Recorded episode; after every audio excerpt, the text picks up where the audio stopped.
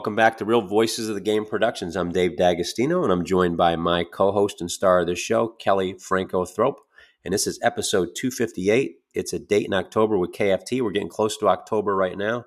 School's starting in the south, not quite yet in the north. Uh, a little after Labor Day, they get going, but that air will get a little crisper up there. And we're starting to see some playoff races uh, take shape. Uh, but uh, today's show, we've got a a little Fernando mania, a little discussion regarding what the Braves have mastermind in Atlanta, and then uh, some some Italian cuisine talk at the end. So with that, Kelley, welcome back to your show. Dave, it's good to be here. How you been the past couple weeks? Doing well. Uh, busy with the podcasting, of course. We're, we're moving forward inch by inch with, with what we're doing. You and I had a pre-show discussion about um, what we're unveiling, and we're getting close, uh, and I'm excited about that. It's been a lot of uh, it's been a it's been a, a, nice enjoyable journey and i think we're, we're, we're hitting that tipping point right now where we're about to take those next steps. So we're excited to be where we're at today and two weeks has been fruitful. Big listeners great shows and we're excited to have your show start our monday. Awesome. Thanks. So excited to start it with you. So with um with our text throughout the week i know you were looking to discuss a, uh, a 1980, I believe, phenomenon, 80 81 Fernando Mania. I, I, lived through that. That was about the time when I, that 79 80 was about the time I started remembering baseball. Maybe it was early as 77. I, I was young, I was uh, four at that time, but um, 79, 80, 81, uh, you know, Fernando Mania, he, he took America by storm and probably brought baseball into Mexico um, at a higher higher level and gave some kids some hope down there. Sure did. And it was such an exciting time. And it was in the news the past 10 days or so because the Dodgers just retired Fernando Valenzuela's number. And it brought me back. And one of the main reasons it brought me back was because I was 11 years old in 1981, which was his official rookie year and my oldest brother had bought me a complete set of the Fleer baseball cards. I don't know if you remember those; they were a little bit of a flash in the pan. Oh yeah, yep. Fleer. The, the Fleer rookie card for Fernando Valenzuela. They didn't print the O at the end of his name, and you know I'm just a kid. But my older brother was like, you know, that might be worth something because it made an error. It's called an error card and in my little mind i thought oh my god i am just going to be a millionaire someday because of this card. You know how when you're a kid things just grow in your mind and you get so excited about them and uh, so i went and i looked it up. I know it's somewhere in my attic because i never gave away any of my cards but i went and i looked it up and i saw it on ebay for $4.99 so that was kind of a bummer. Yeah it's funny with baseball cards. I i was a collector too and yeah, Fleer was kind of that flash in the pan. Topps was the the wonder in my early childhood. They went, I think, went to Donruss, and then O-Pee-Chee made a comeback. And um, but yeah, the I remember the card. My my big card. I remember when Don Mattingly was just was flowing during that mid '80s time. His rookie card went up to, I think it was you know high 200s, and you know thought I was rich. And then all of a sudden he had the back injury, and it went from two something to about 25 bucks in in a matter of months. So it's funny just that cardboard it's it, really i mean not to break it down i love i love my baseball cards but that cardboard is a lot like the stock market. It's it's perception you know what does it mean to somebody? So yeah but fernando was he was uh, this is a great gift by your brother by the way um, and uh, fernando was as tough as they come. He had that little he had, he was known for his delivery. He would look straight up into his baseball cap and people used to joke that there was an arrow up there pointing him in the direction of home plate well, it is interesting how he had tremendous numbers. He started off the season 8 and 0. Five of those were shutouts, and he had a 0.5 ERA. But compounded with that was that he came out of nowhere. So that was 81. He had had a few relief appearances in 1980, but he pretty much came out of nowhere. So if you had someone you know, in our day, if, you know, Greg Maddux had done this, or in current day, if, you know, Verlander did it or Kershaw did it, we would have been like, oh, yeah, we know those guys. But nobody had heard of Fernando Valenzuela. So he truly took the country by storm. It was Fernando Mania. And like you mentioned, it wasn't just the numbers, it was his style. He had that funky wind up, and his eyes would roll back into his head, and he threw the screwball. It oh, yeah, that's right. Whole package. Yep, the screwball. I forgot about that. That was something that was, it had been around for a while, but never really popularized. And, and, you know, he, and he, he had that, how do I say this? I'm probably going to offend somebody, but he had that odd shaped body too. He had the real skinny little legs but he had almost like uh, one of the Incredible characters, the Mister Incredible, real skinny legs and that big, thick barrel midsection. Uh-huh. Um, but yeah, he, he was very effective as a pitcher for that short stint. Uh, what didn't end up going going long term, but I'm glad the Dodgers recognized him. I, I would have thought his uniform would have been retired by now. Yeah, it's interesting because I guess the Dodgers have as a criteria, one of their criteria, that the player be in the Hall of Fame before they retire the number. Oh, I didn't know that. Yeah, um, but there was one other exception. I had to look him up. I have to admit, I didn't know who it was. Jim Gilliam. I guess he's the other Dodger who is has a retired number, but is not in the Hall of Fame. He was on the 55 Dodgers, and I guess he was a really versatile player. And he died of a brain hemorrhage at age 49. So they've retired his number and Fernando's and those two players are not in the hall. All their other retired numbers are. Yeah, I, I, that, that's uh, I think that's an interesting criteria for the Dodgers. The Yankees obviously are a little different. They have their their own rationale for retiring numbers and monuments and whatnot, and both storied franchises. What was the what was the push for Fernando? Did, did, did any of the articles say like why now? Like what, what was? And I, we we know we grew up during that time. We were both about the same age during that that time period. So I mean, Fernando Mania, he was on every, I mean, he was commercials, cereal boxes. Uh, he was on This Week in Baseball. I mean, he was everywhere with that. And every kid was resembling his little delivery and wanted to learn the screwball. Yeah. And I think that there was, perhaps this was delayed, but I think there's a recognition that Fernando was not only good, but he was a charismatic figure who expanded the fan base into Mexico. And I think that there is um, a emotional recognition of that, like what he represents to Mexican fans. And there's also a business side of it. MLB expanded their business. They like that. Yeah, he certainly. We, and that was kind of we were talking a little bit about that before the show: excellence versus influence. Uh, Fernando obviously had a, a, stint where he was excellent, but his influence on baseball and the money he brought to it again, I don't know the numbers, but he did wake up an entire country um, very close to Dodgerland. And I'm sure that helped line the pockets and pocketbooks of a lot of Dodger brass. And just so all of our viewers are prepared in case the trivia question comes up, he was the first and still the only player to win the NL Cy Young and the Rookie of the Year in the same year. So wow. I want everyone to be prepared in case they're in a bar that could get you a free beer one night. Yep, or Applebee's, you get a free app if you're uh, if you're there. Yeah, no, I didn't I didn't know that one. I would have guessed several before him, but that's definitely that'll definitely be a Jeopardy question. You know that that'll be on there. And um, is he still involved with the Dodgers? Do you know? Is he in community outreach? Do they keep him on as kind of an advisor? is he kind of sailed off into the sunset? You know, that's a great uh, question, and I don't know the answer to it. Yeah. We'll have to look that up. One of our audience members, please look that up for us after listening and get back to us on social. They, hey, these, I'll tell you what, our audience is sophisticated. They're engaged.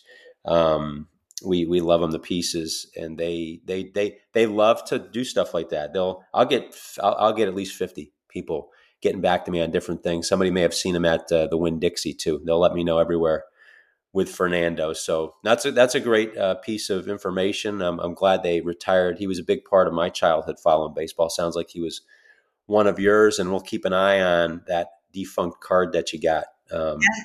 with no O on the Fernando. But there's also, you know, they, you're right with the the air cards.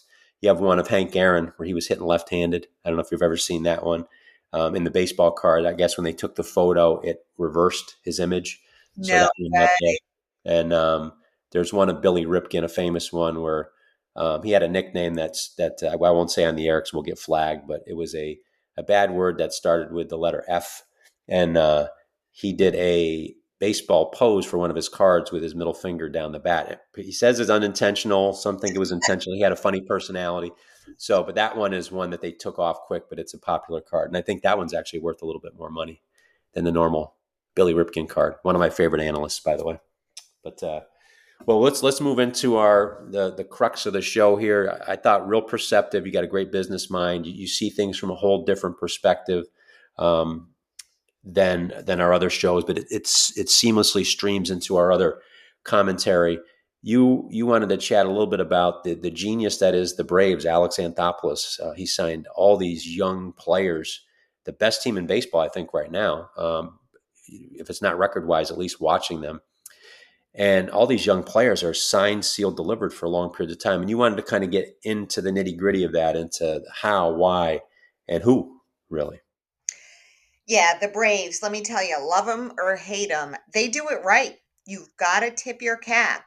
And I think it's Alex Anthopoulos who is leading the way on locking up these young players. I learned an interesting tidbit before we get into the signing of the young players is that the Atlanta Braves are actually publicly traded as of a month ago. Did you know this? No, I did not. Yeah, so they used to be owned by Liberty Media, but the shareholders approved a split of the baseball team into its own entity, which is Atlanta Braves Holdings. And Atlanta Braves Holdings, ABH, includes the team and the real estate development known as the Battery, which is, I guess, Truist Park and the area around it. Oh, yeah. Atlanta Braves Holdings is publicly traded as of July 2023. So, Dave, you can buy stock in the Braves if you want. Yeah, I'm. I'm uh, I'm not one to play the stock market, but it sounds enticing based on, you know, we, we again we were talking about a little this before the show. It's funny how it kind of comes into the show.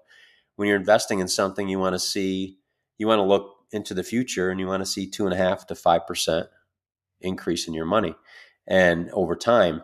And the way Alex Anthopoulos has contracted these players, it's not that any other baseball team would be hard to do, but how he's worked with the contracts and the young talent they have and the cohesiveness, that may be the one stock I may take a look at because you can look into the future. You know, guys stay healthy, of course, but they seem to have contingency plans left and right do they ever and i i thought we'd start out with just a little primer because i think a lot of our listeners might know this but some might not and i always like to include casual fans so the kind of backdrop to alex anthopoulos the gm of the braves signing these players while they're still young is you listeners have to understand that players with fewer than six years of major league service are under club control. So that's just the way your first six years in the major leagues are. So during this period, a team can, at the end of the season, tender the players, which means they ask the player to stay on the team and they agree to agree on a contract at some point in the future. Or the player can be non tendered, which means the club won't commit to a contract and the player negotiates with other teams. And so the player is under this club control for six years at the beginning of their MLB career. And what the Braves have done is zero in on the young players while they're still in this six year period of club control. And they zero in on the players in whom they see potential and they sign them to long term contracts that go beyond the six years of club control. So they're essentially locked up before they ever face, for example, an arbitration or the tender non tender issue. And their pattern is pretty good so far. There's obviously a risk reward on this. The risk is that the team bets on the wrong horse, they zero in on a player and give them a long term contract that doesn't pan out. Um, and maybe in that case, the team would have overpaid for them. But the reward is that if the players do excel, then the Braves have them committed for a long term for less than they would have paid to get a free agent on the open market. Yeah, it's certainly foresight. And I don't know that there's been another team that has done this where, you know, we look back and say, well, Alex Anthopoulos is copying the mode of whoever. I think it's it's something ingenious. I think he took a look at the landscape of Major League Baseball contracts, and it, it is the land of you know we're, we're, seeing guys signed in their late 20s for 10 12 years to me, those are crazy because I mean, there's a down there's a downslide after four, so they're getting you know six, seven, eight years of just mediocre to bad baseball. But now he's doing that early in guys' careers where he's getting them in their prime and he's getting them really not that it's pennies on the dollar, but as you said, it's it's cheaper than free agents too. It's reasonable. I mean, that's the thing. He's getting reasonably priced contracts. And Dave, in our last show, two weeks ago, we did the post-mortem on the trade deadline, and we talked about how some teams had traded away big established stars to get prospects in return. And I really valued your opinion on prospects because I asked you, I said, Dave, how do you know if these prospects are any good? Because they haven't faced major league pitching, or if they're a pitcher, they haven't faced major league hitting. And I don't know if you remember what you said to me. I think I compared it to popcorn, right? Popcorn. Right. Sometimes it, that's my favorite. Yeah, it's sometimes the popcorn pops, sometimes it doesn't. And I, I, hear guys all the time, and I'm I'm in that. I've been in that line of work for forever. And you know, the best you can do is take a look at the external tools and then really get to know the person internally enough. But it's impossible. It, it's not a linear process it's never A to B to C to D. It's really the, the biggest component outside the physical skills is have how will this individual deal with having weaknesses exposed and how will this individual deal with mistakes? And how will this individual deal with extreme success which sometimes translates to an exorbitant amount of money? And um, those are those are things we just don't know until we're put into those situations because major league baseball players and I, I joke with my friends that that never played or never coached, and they often are wondering, like, "Hey, uh, you know, we can, we can, uh, we can get on that guy anytime he wants." And it's like, well, how do you think? How would it be for you as an accountant that you showed up to work every day and somebody was in your face with a camera?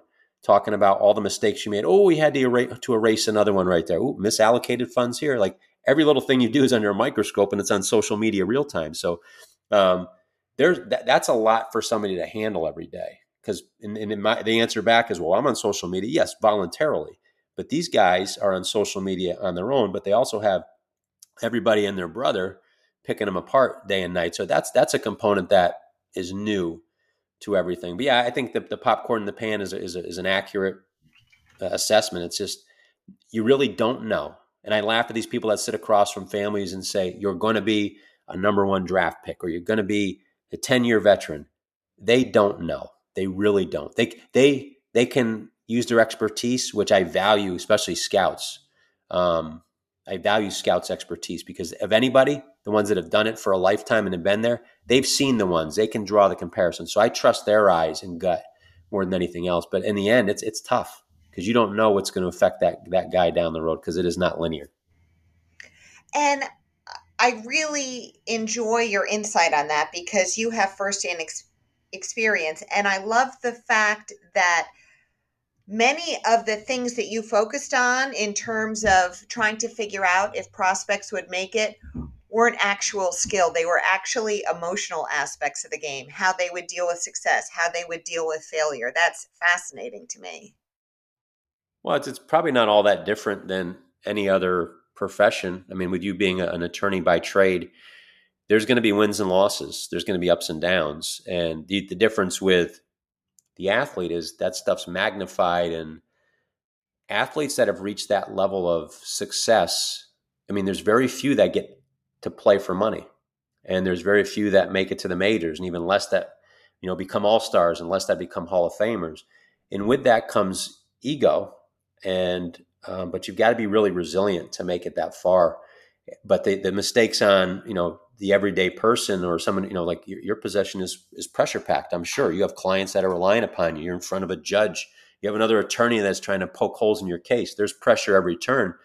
Um, these these guys are, and I don't think they're ready for it. Sometimes everything they do is magnified, both positive and negative. And you know, if you don't have that super filter, boy, it's a tough uh, it's tough to navigate. But yeah, if you can get through all that stuff and it's about skill, that's the fun part.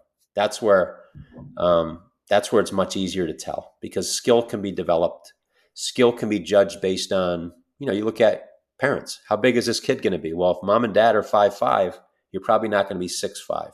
Um, You know, just a guess. I'm not a doctor, but so some of that that, that when when you make it just about skill and you get through all the noise, that that's when you can start getting down to who can make it and who can't, who's got the best shot.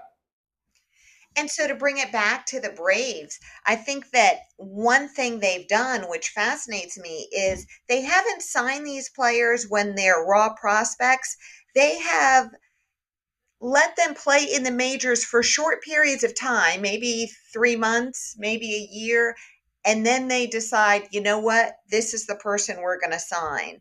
And so they have a little glimpse of the major league experience. Yeah.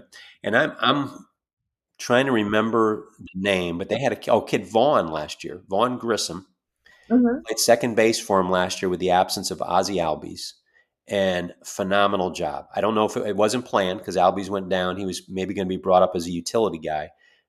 Didn't miss a beat. He was up there around 300. Great glove at second base. And then with the loss of Dansby Swanson, there was talk of moving him into the shortstop role. And he hasn't sniffed an inning, I don't believe, in Major League Baseball this year. They put him back down in the minors, and they picked up uh, Arcia as their shortstop right now. And he was an all star this year as a free agent. But to your point, that's the case in point. Vaughn Grissom had a phenomenal year filling in for Ozzie Albies, and they didn't overreact and say, "Okay, that's our that's not not only did he do great at second, but that's our new shortstop." They put him back down. He probably had some things to develop.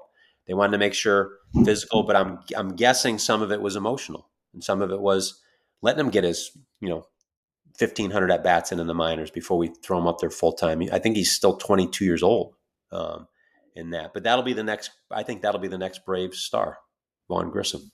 And you mentioned Arcia and how he took Dansby Swanson's place. And I think that's a really interesting fact about the Braves, what you just said about them not overreacting. They're pretty cool as cucumbers during this process. They're not afraid to let people go. They let Dansby Swanson walk. Um, they let Orlando Arcia take over. They signed him to not a huge contract, three-year contract for 7.3 million right before this season and that'll go through 2025 there's a club option for 2026 on arcia so that those aren't huge numbers but it shows that the braves are not afraid to let a star free agent walk away and try someone who's untested. Yeah and that's that's a that is um how would you describe it? That's the confidence of a system. That's the confidence confidence of a clubhouse. And the thing that I think a lot of the guys on our network talk about that analytics can't touch on, and that's the the camaraderie, the um, having a system, a program in place, leadership, not just veteran leadership, but coaching leadership and, and upper management leadership, and that the Braves have been a model of consistency for quite some time. We had Leo Mazzone on uh, cup two times in the last couple weeks that, that, when you had asked how the two weeks were, and if we remember when the Braves won what twelve straight division titles at oh, one yeah. time in the nineties, they were unstoppable. So some something good is going on down there, and when you're looking at success of a franchise, I know everybody we, we're banging on the, we bang on the Yankees daily. I think it's a it's the new national pastime. But the Braves have a, a, clear line of sight. Take it with any business. You you run a business too. When you have a clear line of sight from ownership to the next level of management to the people who are you know, in the trenches every day, it's usually going to meet with success because everybody's flying in the same direction. The Braves are an, just epitome of that. They truly are. And I think you're right. I think it's a credit to the club from the top to the bottom. And Freddie Freeman walked a couple years ago. Remember that? Oh, yeah. Now he was a homegrown star. He was a homegrown Brave. And he was a free agent when they signed oh. Matt Olson and he is doing tremendous. He is signed through 2029. Again, there's a club option for 2030 Uh, on Matt Olson. And he is tied with Ohtani for home runs this year. He's a consistent player. They signed him before the 2022 season. They had traded for him from the A's before 2022. And the next day, they signed him to an eight year, $168 million contract. So they have him locked up with the club option through 2030. When they signed him, he would not have been eligible for free agency until mm. after the 2023 season. So again, they signed him before he tested the free agent waters and he got a good contract. But still he didn't test the market. And it just shows that if, you know, the Jackson 5 you know, they said never can say goodbye, but the Braves, they can say goodbye because they were like Freddie Freeman, goodbye. Matt Olson, hello. And that was new for them because they they were very they've always been big on if you look at their signees going back to guys like Chipper Jones way back when, Atlanta, the Atlanta Braves, they take care of their backyard. They sign Georgia kids. And Georgia's got great baseball, grassroots all the way up to the college level. Um, and the Braves have done a wonderful job of scouting their backyard. And I mean, you see it with attendance there, you see it with community support, and you see it. You know, the new the new parks built, even though it was down in, in Fulton, Fulton County Stadium, that was a, a great ballpark as well. But yeah, they, these guys are all Georgia guys uh, that they they took care of their backyards, and that's where I, I, I caution the analytics world. Scouts took care of their backyard, and and bringing those type of guys in has helped create that family feel with Atlanta. But you're right; they they now have they they reinvented the way contracts are signed. They found a way to to to not just take care of their young guys, but do a cost effective and keep them together and build it build a team. But nobody thought that they were going to get rid of Freddie Freeman or that they would part ways and then get married to somebody else so quickly, Matt Olson, who's to his credit, has done a great job this year. He's done a great job this year. And you're right, he is from Georgia. And also, Michael Harris II, their center fielder, is from Georgia. Oh, I love him. He's you're good. 100% right about protecting the backyard. And so, Harris is, and as you can hear, I have a little construction going on here. We see the law firm is expanding. Have more partners you're adding? Right, right. And I've broken out my personal jackhammer. So all five feet of me is uh, running that thing right now. I hope that's the balcony they're building for your new office.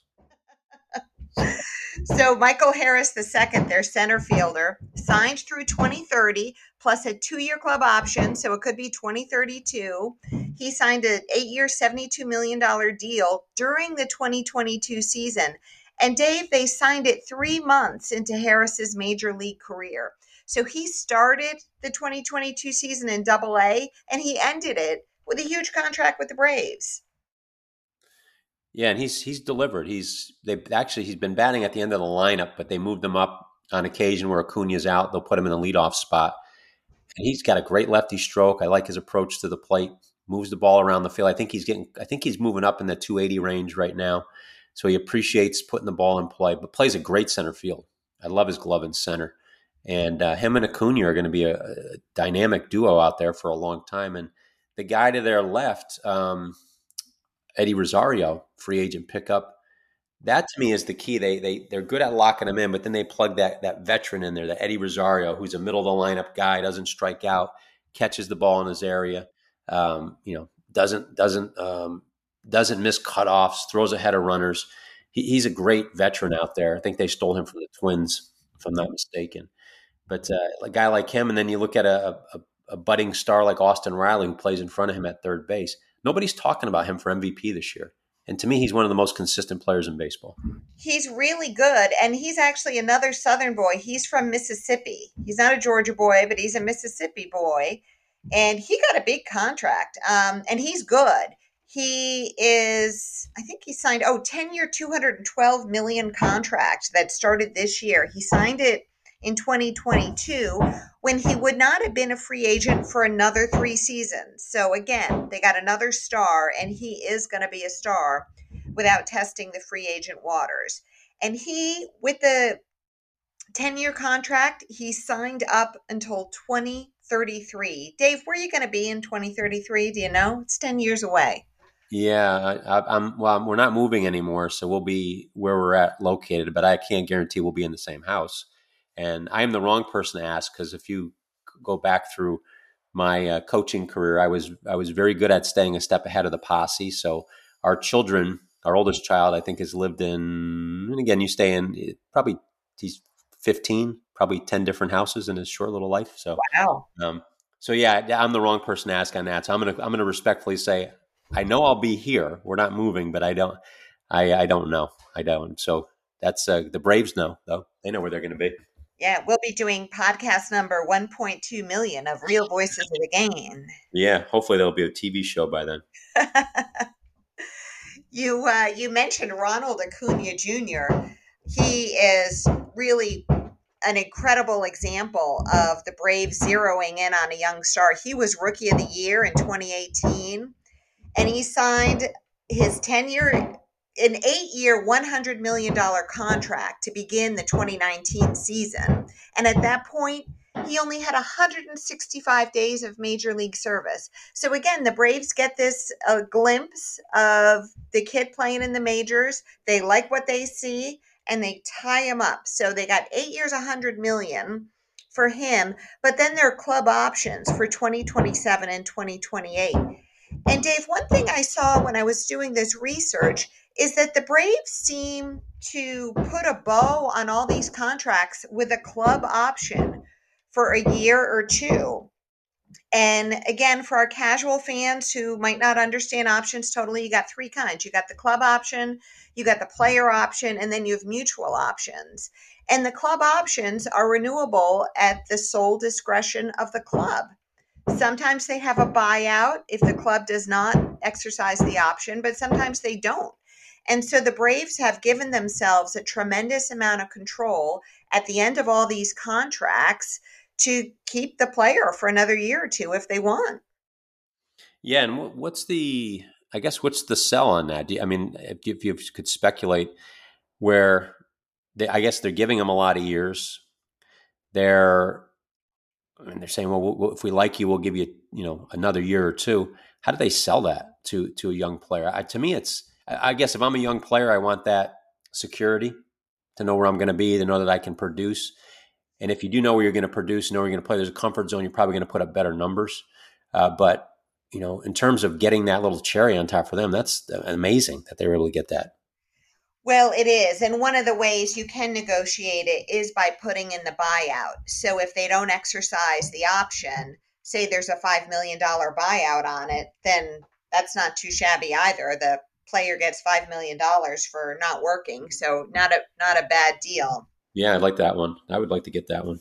But, you know, you mentioned security, and I think that that's also a huge part of the psyche of signing these contracts because if you look at Ozzie Albies, he signed through 2025 and again there are club options for 2026 and 2027 so it essentially goes through then if the club wants but he signed in 2019 they signed him around the same time they signed Acuna at the start of the season they signed him to a 7-year 35 million dollar contract and again, when the contract was signed, he was still under team control. He would have been until the end of that season, the 2019 season.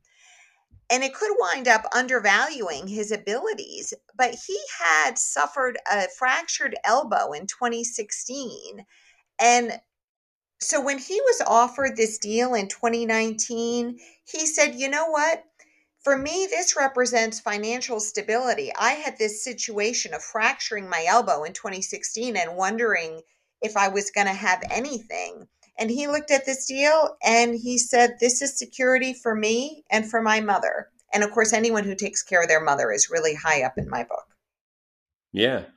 No, I think it's, uh, I guess they're they're learning about their their players, which is good. They're learning about the psyche, what motivates them, because that why is important, I guess, with a contract. Some guys, the why is something like that: take care of your family. The other why is legacy. You know, they want to they want they want to see how good they can become in the history of the game. Um, but yeah, that's a great point. People, I guess, outside looking in, I and I certainly didn't with my question look at the why, and I would think that's a that's a great pressure point. Yeah, and then I had a couple more players I thought were interesting. If you want to talk about uh, a battery, a pitcher, and a catcher, Spencer Strider. Here's a good young man, and he's a, their right-handed pitcher, right-handed starter for them. In case your listeners don't know, so they signed him before the 2023 season for a six-year, 75 million dollar contract. So that's an average of 12.5 million a year, although the the payments are not equal. They signed him for that when he was 24 years old. And at the time of the signing, he only had 33 appearances. Yeah, well, they and that they, they look at these guys and they must have a great uh, great confidence in their minor league system to develop players seamlessly to become major leaguers because that would extend their evaluation further than those 33 games and then also have a great trust in their scouts to be able to evaluate these guys from you know the time they're 18 19 20 to the time these big big contracts are being laid out because that's that even though you know we're looking at it, we're looking at it like the team got a bargain. When you say that out loud, twelve million dollars a year, that's that's a lot of money for for anybody. But I guess the, the the trust in their system, the trust in their development, and really the trust in their draft, because if they're drafting the right players and they're keeping them, um, that's that's kudos to them. But they they also do a great job. You know, you talked about one trade person earlier with Olson the the catcher you're speaking of is also a trade factor too. So they're they're professional scouts, they're MLB scouts that are out looking at professional players and advanced scouts. Those are guys that need to have the Uh, they probably need to get a raise too because that was a great sign behind the dish. Sean Murphy. And oh, I agree with you. They must be really good evaluators of talent. They must have some uh, trade secrets or something in the water down there because they're doing a good job. Yeah, they wrapped up Sean Murphy through 2028 on his contract and again a club option for 2029. They signed him before this season to a $73 million six year contract. And at the time of the signing, he was heading into his first year of arbitration. He would not have been a free agent until after 2026 and of course they got Murphy from the um, A's in a three-team that big trade where the Braves sent William Contreras to the Brewers and yeah. prospects involved. Contreras so, is a great. Think about that. Contreras is a phenomenal young hitter, and he's you know was, was coming up as a catcher. To give him away, they had to be really sure about Murphy, and I think Murphy's one of the top three catchers in baseball right now. Mm-hmm. Interesting. Wow. Yeah. And he's he's actually, you know, one of these examples that's becoming more and more in vogue of a two-way catcher, the good on offense and good on defense. Oh, yeah, he's a middle of the lineup guy and he hits for power. I think he'll hit for average eventually. Um, but the trade secret for the Braves, and again, this is outside looking in and just having opportunities to chat with people off the cuff, is they just let their guys do their job. They let their scouts go out there and do what they were trained to do, do do what they've done for 30, 40, 50 years. And uh, it's not that they don't challenge them. I think that's natural to challenge people. But when they let these guys do their job, they're going to find good talent. And I hope the rest of Major League Baseball starts following suit with Atlanta. Well, I think that you are correct in that they have built a model that other teams might start to follow. Not unlike 20 years ago, the Oakland A's built this model of sabermetrics and all the other teams went in that direction. And now hopefully the pendulum will swing the other way. Yeah, we'll have to have, we'll have to have Hollywood get involved and have a movie about it. That's usually helps the usually a best selling book and a movie that's right. That's right. I, I, hope um I hope somebody really good plays me on this podcast in the movie, Dave. Oh no, I'm not. I don't know if we'll get a movie. I'm talking about the Atlanta Braves movie. Yeah, I know, but still, oh. I think we could get a bit part. You know, oh, the podcast yeah. that called the movie, kind of. Not, not yeah. Let's see what we can do. See what you who would play you. I don't know. I hope it's someone good looking. Okay. Well, we'll uh, we'll have to take a poll of the audience. Maybe we'll do that. My next question of the day will say who will pay who'll play Kelley in the movie. We'll see what they come up with. We may have to give them choices because we, we don't want to leave it that out of bounds for people. But um, yeah, who, who else did we miss on that long list of uh, wonderful contract extensions by the Braves? I think we might have covered it. One thing I wanted to say was that this is a two way street because these players clearly like playing for Atlanta. And I Googled, I mean, I literally went into Google and I said, why do players like playing in Atlanta? And let me tell you, they have a very loyal fan base. They have excellent attendance at their games. They have increasing attendance every year. They have a commitment to winning. That's it right there. Yeah. And uh, like you mentioned before, a lot of the players are local. And you look back, I mean, you talk about Leo Mazzone and Bobby Cox, they won 1991 to 2005, they won the division every year except in 1994. And I think they're heading in that direction under Brian Snitker. Yeah, it's, it's just been a model of consistency. And I, I, I agree with your points. Why? I mean, if a, if a team is going to commit to winning and you know who you're going to be playing with every day and you're comfortable with your development as a team, but also individually, because these guys get paid as independent contractors. They're they're being paid based on personal production. If you can, you can't predict those things, but if you can feel comfortable with the consistency of that, to me, that's a winner. I don't care if the team plays on Mars or plays in Atlanta. Uh, and then if you win, people will come and watch you. It's it's you know you hope that people don't go to Oakland because Oakland doesn't commit to winning right now, and, and that's a shame. But yeah, and Atlanta's ballpark is it's like an amusement park. So when people go, it's family friendly. It's there's restaurants, there's actual rides there. Um, they make it a, an event around the game, so they, they do a good job presenting their product, without a doubt. And that that stream that stream of uh, leadership, ownership to management to on field you know coaches and, and the skipper and then to the players. If you get that line of sight and then to your scouts you can't get stopped because there's not a lot of that going around nowadays. Ownership to front office to managers to players. That's it. And then to your the people that are out in the field let them do their job. It's a novel approach right? We, we talk about it in, in business every day. If you if you hire good people and everybody has an idea what the principles of play are let them do their job let them let them do what they're hired to do don't handcuff them and I think a lot of our scouts get handcuffed nowadays, um, where they may not feel that their voices are being heard. Hence the name of our production company, Real Voices of the Game. And uh, you know, I think if teams take a look at what Atlanta's doing specifically in the scouting department, let, let, listen to the guys that have been there, done that. There's an awful lot of knowledge and wisdom behind those eyes and in that gut. And then obviously challenge it, challenge it. They'll let them defend it, but uh, I think they'll be happy what they hear if they allow that to happen. Agreed. Um, yeah, so now, that was great. I think uh, Fernando to the Atlanta Braves, and and um, are we ready to move on to your your food segment? Always. Last week you had me under the gun, and um, I think I shared my without without trying to do it. I guess I used my popcorn in the pan analogy earlier. That was not intentional, and then uh, got to my popcorn snack later on in the show. So you're going you're going a little Italian today. Well, Dave, there's a story um, starting right after this podcast recording and going for about the next 48 hours.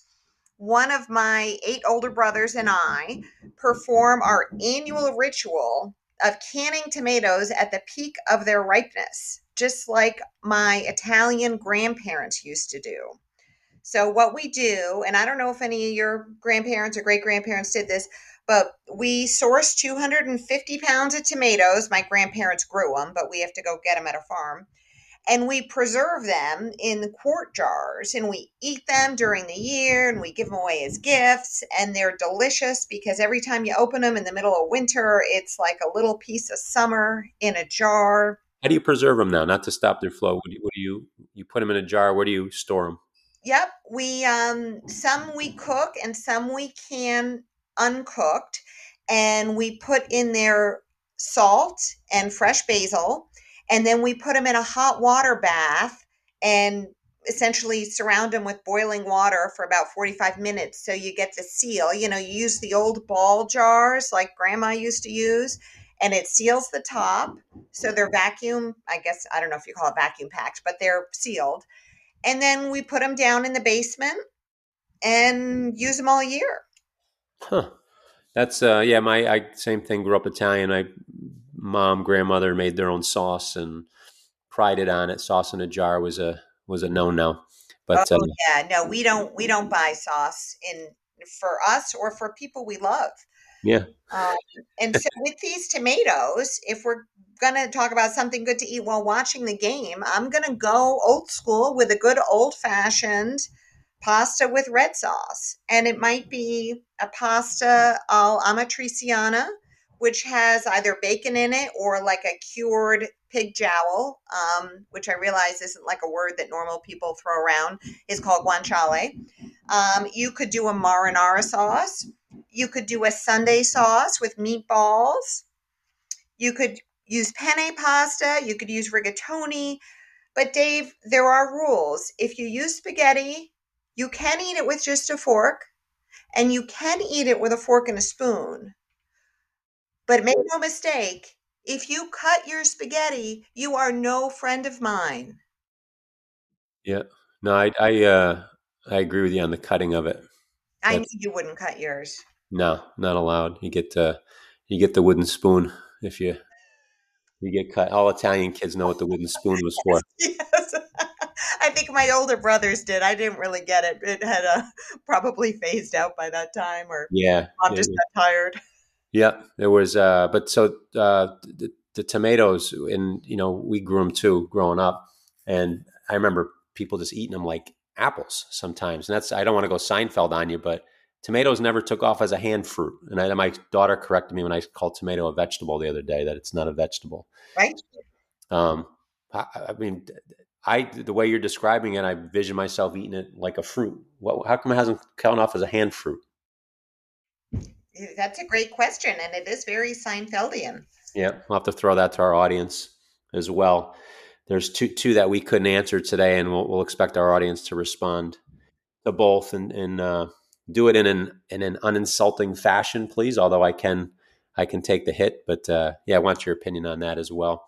So yeah, that's that's uh, a good stuff. Bread, no bread. How do you do the the pasta? Um, I I'm a big fan of bread. Yeah.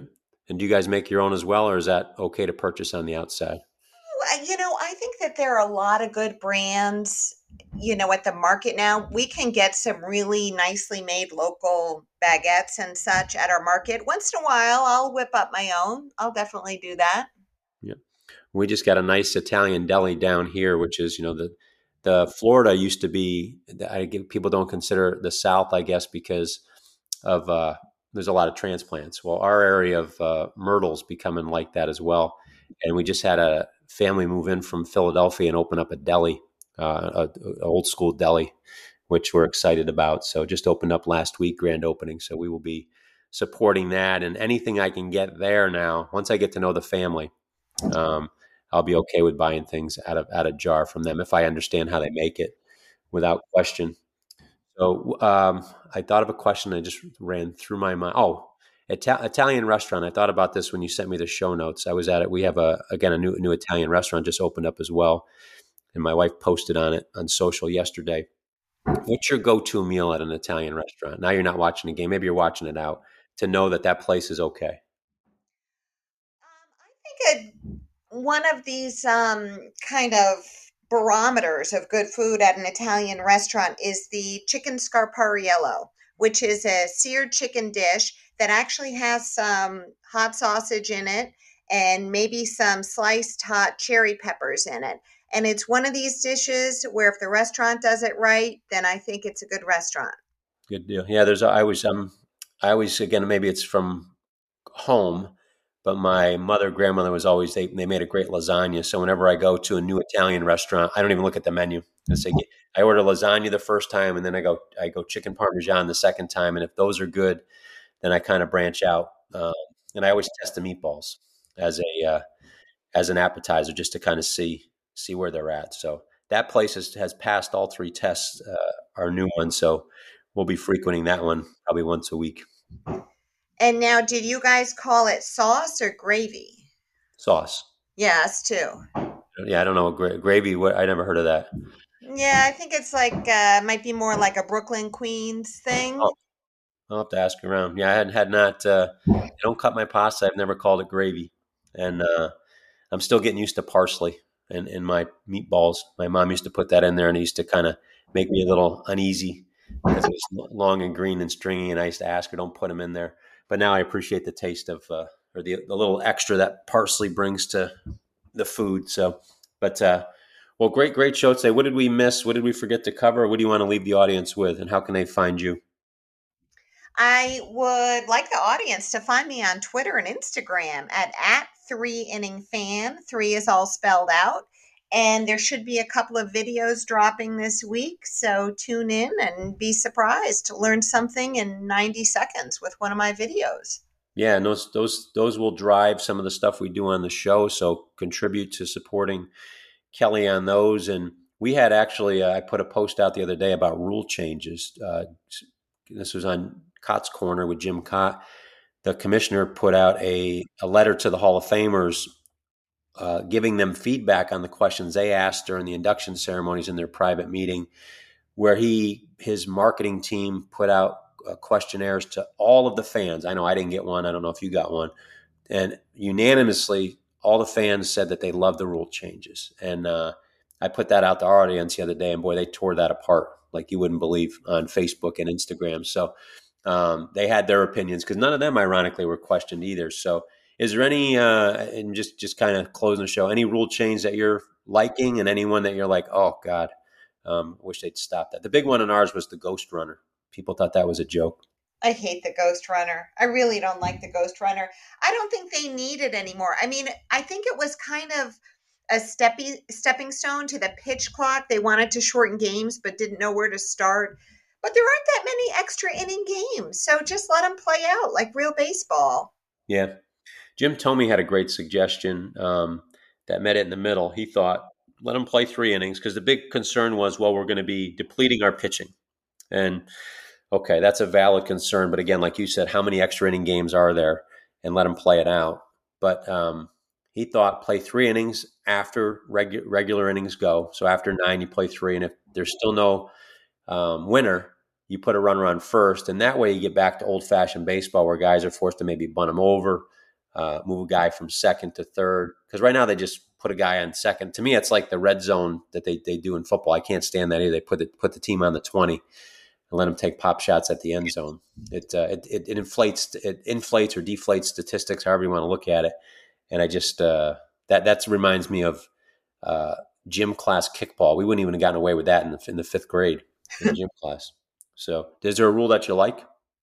I like the pitch clock. I do. And I think that it has taken its toll on some of the older pitchers, and I am sympathetic to that. They perhaps weren't ready for the increased pace of play, but I do like seeing the end of the game before bed. Yeah, it's, and I, have become a three inning fan because I still haven't gotten used to the games ending so early. So I'm turning it on at like nine thirty, and it's like the last inning of the game. So I've become, I became uh, a three inning fan also just because I'm turning it on too late. A lot of the, a lot of the traditionalists are liking the pitch clock. I'm hearing a lot from former players. Uh, they like it. I I see the value in it. The part that I'm stubborn when, kind of like the shift, is that I wish that the hitters had forced the shift back organically, and that we didn't have to over legislate the game. Kind of like the pitch clock. I always promote work fast as a pitcher because as a hitter, I don't like it. As I hate the pitch clock as a hitter because I want time. To, I want as much time as I want to process it. I like that cat and mouse between the pitcher and the hitter, and I think that's lost. But as a pitcher standpoint, I love that they're working fast. I think that's how they should work because it's it's advantage pitcher every single time, in my opinion. I'm with you. I like to see these things come about organically and not by legislation. That was exactly my thought on the shift. And when they regulated the shift, I thought they really coddled players who couldn't learn to hit to the opposite field. Oh, it's all, it was awful. And now guys are starting to do it, and that they're hit. But anyway, we're seeing young teams like the Orioles. Uh, I, I, like how they're playing the game. I like how the Braves are playing the game. There's some the, the pendulum is starting to swing back. We're still seeing too many strikeouts, uh, too many guys trying to swing for the fences. But I'm I'm hopeful that the successes of teams like Atlanta, like Baltimore, um, you know, maybe we'll start to monkey see, monkey do a little bit like we did way back with the, uh, as you mentioned earlier, the movie Moneyball and the A's. So but uh, a great show today, Kelley. I know we started a little later than we wanted. We we got close to an hour, so hopefully we're not making you. You won't be held in contempt of court if you show up late today. Oh, I might the, be held in contempt of tomato canning if I show up late. Oh yeah, that's right. That's even worse. You get uh, you put you to work here, so you can blame it on me. If I got to write you a note, let me know um, that you're late. But great show today. We got episode 258, date in October with KFT uh, 258 on our network. This will air immediately. We'll produce this and get it out immediately. But thanks again for a great show. We'll see you in two weeks, right after Labor Day. We'll announce the, the weekend before what day we're coming on. Uh, probably end up being that Tuesday, but we'll figure it out behind the scenes. But Kelley, thanks so much again for a great show. Talk to you soon, Dave. Bye bye.